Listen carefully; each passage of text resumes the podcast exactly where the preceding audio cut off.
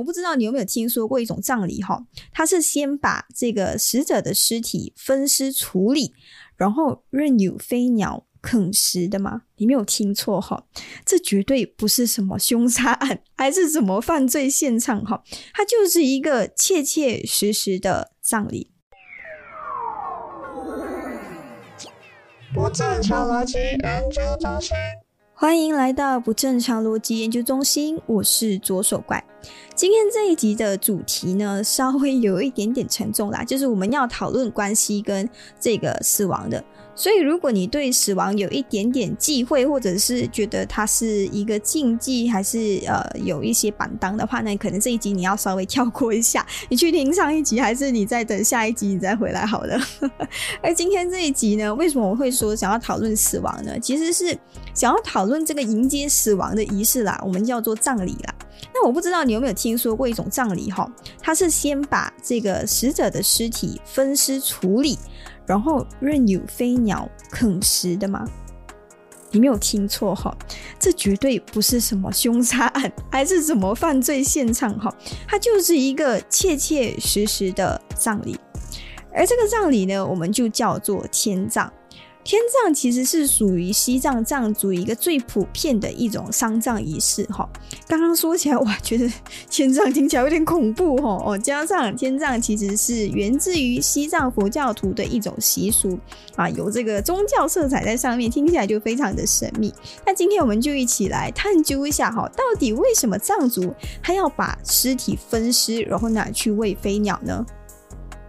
首先，我们可以先从这个天葬的仪式开始聊哈，到底。啊，这样一个丧葬仪式，它是怎么样进行的？就是其实哈，藏族人的这个天葬，它是有非常非常复杂的这个仪式的。而在这个仪式的一开始呢，就是你先要对死者进行三天的超度，就是你可能会请一些师傅来给他念经呀，然后过后在这个送葬的前一天呢，你是需要对死者进行全身的清洗，就是你要给他冲凉，就冲得干干净净的。然后之后呢，你还要把这个尸体卷起来，他手跟脚会。被交叉捆绑成一团，就好像一个 baby 在妈妈肚子里面的那种状态啊，就是回归到一个胎儿的姿态这样。而且天葬哈，它有一个规定，就是你必须要在上午举行的，所以在天还没有亮的时候呢，他们就要开始这个送葬的仪式了。所以在当天的时候，第一件事就是这个死者的亲属会把这个死者背到天葬台去，这是传统的做法啦。因为我没有记错的话，现在他们是有用一些交通工具来代替，但是传统的做法呢是死者的亲属背他们到天葬台去的。这个天葬台是什么样的一个地方呢？就是你可以把天葬台想象成就是一个空地吧，它其实还蛮朴素的，就没有你想象中哇很特别还是怎么样，它就是一个很朴素的空地，然后里。里面就会有各种天葬师需要用到的道具，比如好像斧头啊，还是大型的锤子，就是你需要把这个骨头敲碎还是什么，它就是一个很普通的空地吧。然后家人就会围在旁边观礼，然后啊，天葬师就会负责操作整个仪式。而这个天葬仪式呢，其实在西藏是非常出名的。所以进而呢，就会有游客啊到那边去观礼，好奇他们当地的这个文化，这个天葬仪式到底是怎么样进行的。但是由于呢，他们是非常忌讳陌生人观看这个葬礼的，所以大多数的游客只能在远远的观望啊，就是他会有会有一些篱笆什么，就是你你不能靠近的。而且最重要的是，你是绝对不能照相的呀，这是对死者的一种尊重啦。那为什么他们会这么忌讳陌生人观看葬礼呢？其实是因为他们认为这样做的话，你会影响死。死者的灵魂升天。而在这个仪式一开始呢，这个天葬师他会先焚桑香敬神，桑是桑树的桑。刚我去找了找哈，这个桑香其实是一种松柏枝，它是一种植物制作出来的一种香吧。就是呃，他们通常藏族会用这个香来祭天的。为什么他会要焚桑香呢？主要一个原因就是希望可以吸引周围的秃鹰靠近这个天葬台呀。秃鹰就是负责啊吃掉那。些尸体的这个，他们当地称它为神鸟啦。秃鹰它是怎么样一只鸟呢？它就是一种呃大型的老鹰嘛，你可以把它想象成，然后它名字有一个秃嘛，它就是呃它基本上它是秃头的，就是它的头那边是没有任何羽毛的。然后它就是一种很大型的老鹰，因为它是秃头，然后叫做秃鹰。然后它们是专门吃腐尸的。那如果你好奇到底这个秃鹰长什么样子的话，你可以期待明天九点上架的这个 YouTube video 了。我会把那个秃鹰的样子跟这个天葬台的一些画面放在这个 YouTube video 里面。但是还是那一句话啦，你要有一定的心理准备。虽然不会很血腥，但是还是会有那个画面在啦，就还是要做一些心理建设，你才去看。再说回这个秃鹰哈，其实这个秃鹰对于他们啊当地的藏族而言，它其实是一个空行母的化身，是佛祖派来引渡这些亡者的灵魂和肉体的这种神鹰啊，对他们来讲是一个很神圣的存在。你可以想象为这个尸体其实是作为一个贡品啊，就是希望可以通过这样的方式啊祈祷，让这个逝者在这一世所放下的罪孽能够得到一个救赎，或者是能够赎去他。这一世所犯下那些错误啊，也希望这个空行母，希望这些神鹰能够把他的灵魂带到天界去。而在这个天葬师烧了这些香香之后呢，这个秃鹰哦就闻到了，OK，知道可以开饭了，然后就会来到这个天葬台周围。而这时候呢，天葬师就会开始操刀分尸。而这个分尸也是很讲究的，首先会先从背面开始剖开，然后再剖腹，然后把那些内脏给拿出来，然后去掉肌肉，然后再用这个斧头砸碎死者全身的骨骼。然后接下来，这个天葬师呢，就会把这个敲碎的骨头拌上这个糌粑，就掺在一起了。糌粑是当地的一种面类啊，它是属于藏族的一种主食。然后在这时候呢，啊，那个秃鹰就会慢慢越来越靠近这个天葬台。首先会把这个碎骨哈啊先喂秃鹰，然后接下来是到内脏，然后最后才到肌肉。而按照这个顺序的原因，就是因为其实秃鹰哈他们是比较。不会比较不喜欢吃这个碎骨的，所以如果你一开始先喂它肌肉或者是内脏的话，它最后就不吃那个碎骨了。所以为了保证不要浪费，为了保证干干净净的吃完的话，会按照这个顺序去啊喂食这一些秃鹰的。而在这个整个过程呢，亲人都会站在旁边观礼啊。但是呢，在这时候呢，大家都是以一个平静的状态，就是尽量不要好像来哭到很伤心，还是觉得怎么样，就是要以一个平静的状态。希望死者能够走得安心，能够顺利的升天。而他们看到的状况呢，大概就是来一大堆秃鹰会围在一起争食，但是基本上你是看不到里面那种很血腥的画面的啦，因为基本上那个秃鹰很大群嘛，就是他们吃的时候就整个围在一起，你根本看不到里面到底他们发生什么事情。等他们飞走的时候，是地上已经吃得一干二净了。而对于他们来讲，吃得一干二净是一个非常吉利的事情，因为这也代表这个死者在生前是没有造太多的罪孽啊，以至于死后呢，他的灵魂是能够顺利啊升上天堂的。而如果这时候这个秃鹰他不愿意吃，或者是没有吃完的话，就会用火将这个尸体焚烧，然后再把他的骨灰撒向四方。但是这时候家属应该会有点头痛哦，因为其实这个火葬仪式在当地可以说是非常昂贵的。至于为什么我会说火葬对于他们来讲是很昂贵的啊，下面会有一个解释哈。那如果我们再说回这个天葬的话，其实虽然在当地它是一个非常普遍的习俗，但是不是说所有人都可以接受天葬，它会有对死者有一个非常严格的规定。一般那种未满十八岁的人，就未成年或者是没有怀过孕的妇女，或者是非正常死亡的，就可能你是病死或者是呃你是中枪还是什么，都不能接受天葬哈。那到底为什么他们会规定说啊那些病死的那些逝者他们不不可以接受这个天葬仪式呢？主要是因为生病嘛，生前肯定是长期住在医院的，然后可能身上会留下那个消毒药水的味道啊，或者是你长期注射药物，肌肉就会有异味。而如果你真的是强制对这些病者进行天葬的话，啊，那些秃鹰也是不会吃他的尸体的，而且很有可能这个病者他们身上是有带一些病毒，也会毒害这些神物，也是那些啊藏族他们不想看到的事情，所以他们就会有这样一系列的严格规定，不是说所有人都可以接受天葬仪式。在这里要特别感谢 Young Production 的友情赞助。如果你觉得本集的歌曲好听的话，记得去关注他们的 YouTube channel Young Production Y U N G Young Production。他们是一群非常有才华的大马年轻人。而你如果也想宣传自己的创作歌曲的话，也欢迎你把你的作品 email 给我，让我们一起来支持大马创作吧。大致上天葬的一个仪式就是这样一个过程啦。可能说到这里，我们听完之后还是会觉得哇，这样死无全尸的方式听起来非常的可怕哈。但是对于藏族人而言，这是一个非常普通不过的告别仪式，在他们心中更多的是对于逝者来生的祝愿，因为他们是相信佛教嘛，相信佛教，你就相信有轮回，你就相信有今生来世。可能对于他们而言，他们相信死亡不是生命的终点，而是另外一个开始。比起相信生命是一条直线，他们更相信生命是一种循环。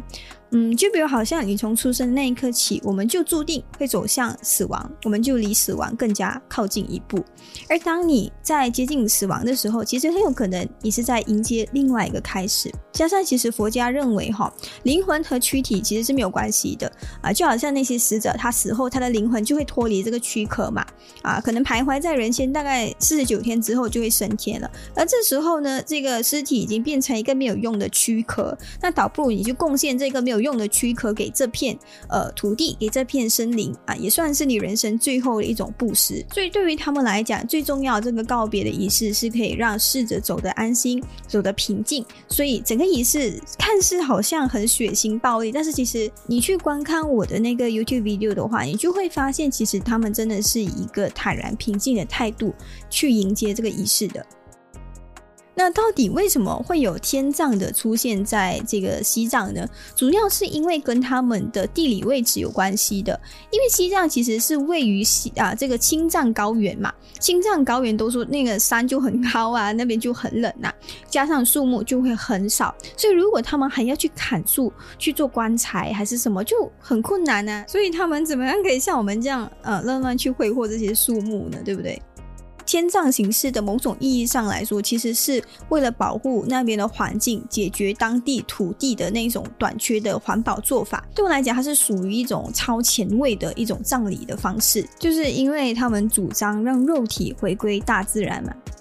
而在西藏也不只是只有一种天葬的这个丧葬形式的，它还是有其他不一样的丧葬形式的。但是你要选择什么样的丧葬形式呢？是要根据你在当地的阶级制度。所以讲到底，你还是逃不掉这个金字塔哈。呃，首先给那些贱民或者是给那些弃婴还是那些夭折的 baby，他们是啊，大多数都是选择用水葬，因为是没有丧葬费用的。啊，而且在我们眼里觉得很普遍的那个土葬哈，对于他们来说简直就是噩梦哦，因为土葬是给那些罪人啊，可能那些杀人犯啊，那些啊人进行的这个丧葬形式，因为他们觉得这个头一埋下去你就永世不得超生，所以啊，这个土葬的费用也算是偏低的。啊，接下来才来到天葬。天葬是普通老百姓他们会使会使用的这个丧葬形式啊，费用也稍微比土葬高了。当然，而接下来就会来到火葬。火葬通常就是给那些贵族或者是统治阶级采用的啊，因为你知道你要你要烧那个呃木材呀，你要有那个燃料什么啊，所以。费用都很高，因为当地的木材很稀缺嘛，所以你在烧那个木头的时候，你就好像在烧钱这样啊。所以对于他们来讲，火葬的费用是稍微比较高的啊。接下来最高级的这个丧葬形式就是塔葬，塔葬呃可以理解为好像一个木乃伊的形式吧，就保有它完整的肉身，通常是给那些菩萨还是给那些呃修行的很修行很高的那些道行很高的那些师傅。而这个塔上的费用呢，也是超级超级高啊，所以不是普通人都会选择这个方式啦。而这个天葬仪式也不只是只有西藏有了，其实在非洲或者是在诶印度，其实都有这样的一个天葬形式的。而且你在深入研究之后，你会发现哈，这种形式在很久以前就已经出现了，在远古时代那些原始人有时候也会呃将这些尸体拿去喂一些野生动物啊，或者是在食人族里面来一人闭眼，全村可以开饭了。啊，差不多是这样的一个一个形式啦。就在以前，它就已经存在到现在了，只是文明进步之后，这这些东西就慢慢一直被淘汰。总结来说呢，说到这里，你会觉得哇，这一集非常的沉重哦。年纪轻轻在跟我讨论死亡，跟我讨论什么商场形式是什么，还要为将来做打算吗？啊，加上很多人一直都很避讳讨论死亡，认为是不吉利、超也不可以讲的事情啊。更何况我们今天讨论的这一些丧葬形式和我们普遍接触的这个仪式呢，有非常大的差别。虽然对于藏族而言，天葬是对逝者的一种祝福，但是在普遍人的眼里，这样一个分尸尸体是对死者的不尊重，所以不是所有人都可以接受这样的一个仪式的。不过，因为我个人认为说，呃，死亡是生命不可以避免的一个话题啦，所以今天我才鼓足勇气想说，OK，我今天就来讨论这个话题吧。就之前其实我还蛮纠结，就想，哎，要不要做这个主题类？会不会来很严肃，还是很什么呀？可是就好像刚刚我所讲的嘛，就是呃，我们从出生那一刻起，你的结局就已经被注定了，就是我们就是注定会走向死亡。而明知道这件事情不能改变，那我们就只好去面对它喽，还能怎么样？而那是我个人对于死亡的观点啦，我们叫做死亡观啦，观点的观哈。但是我相信每一个人、每一个宗教对于死亡观都会有不同的看法。你要怎么样去理解他们怎么样看待死亡呢？最直接的方式就是从他们丧葬的形式里面去发现。有些人生前非常的现实哈，死后也是一样的。好像有钱人的葬礼，你就可以享受豪华 VIP 的服务，风风光光哈，还可以买一个风水位，死后也可以享受一个豪华的风景。而没有钱的人就只能住在一个风水比较差的一个角落。而对于天葬而言呢，它的丧葬方式听起来非常的野蛮，非常的原始，非常的不文明。但是有时候就不自觉的想一想，我们现在的这个丧葬方式就很文明吗？就好像来哇，各种的死亡仪式，一条龙服务，风风光光，花钱请大师，还要买 iPhone，买包裹，买什么豪华车去烧，所以不自觉的好奇说：哎，我们生前有那么疯狂过吗？而那些出席葬礼的人，你真正认识的又有几个呢？啊，更不用说你办一个葬礼，你需要砍多少的树木去建棺材呀？还是你需要烧多少的纸，造成多少的环境污染问题？而在这之后呢，你还要特地空出一大块土地去下葬，那周围的人又不太敢来住，又觉得说哇很恐怖啊，这里阴森森，墓地就在附近啊，更何况是住在旁边，对不对？所以这时候又要开始逐渐面对这个土地短缺的问题，然后啊，可能又会去开发森林啊，又在破坏大自然什么。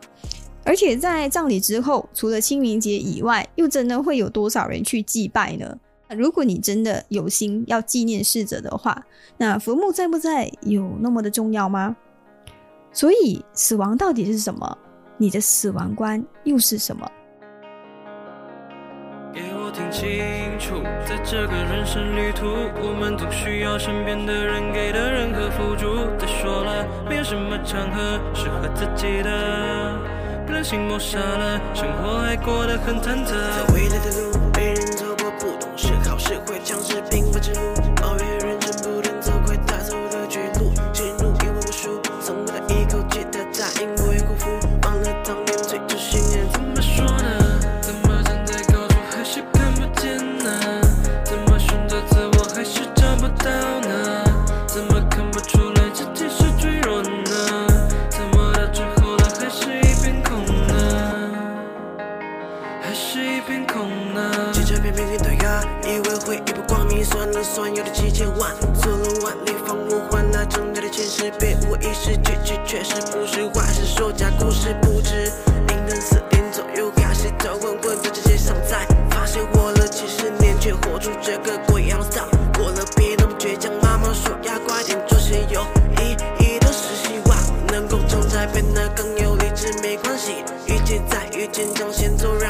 你的脚步慢慢飞翔。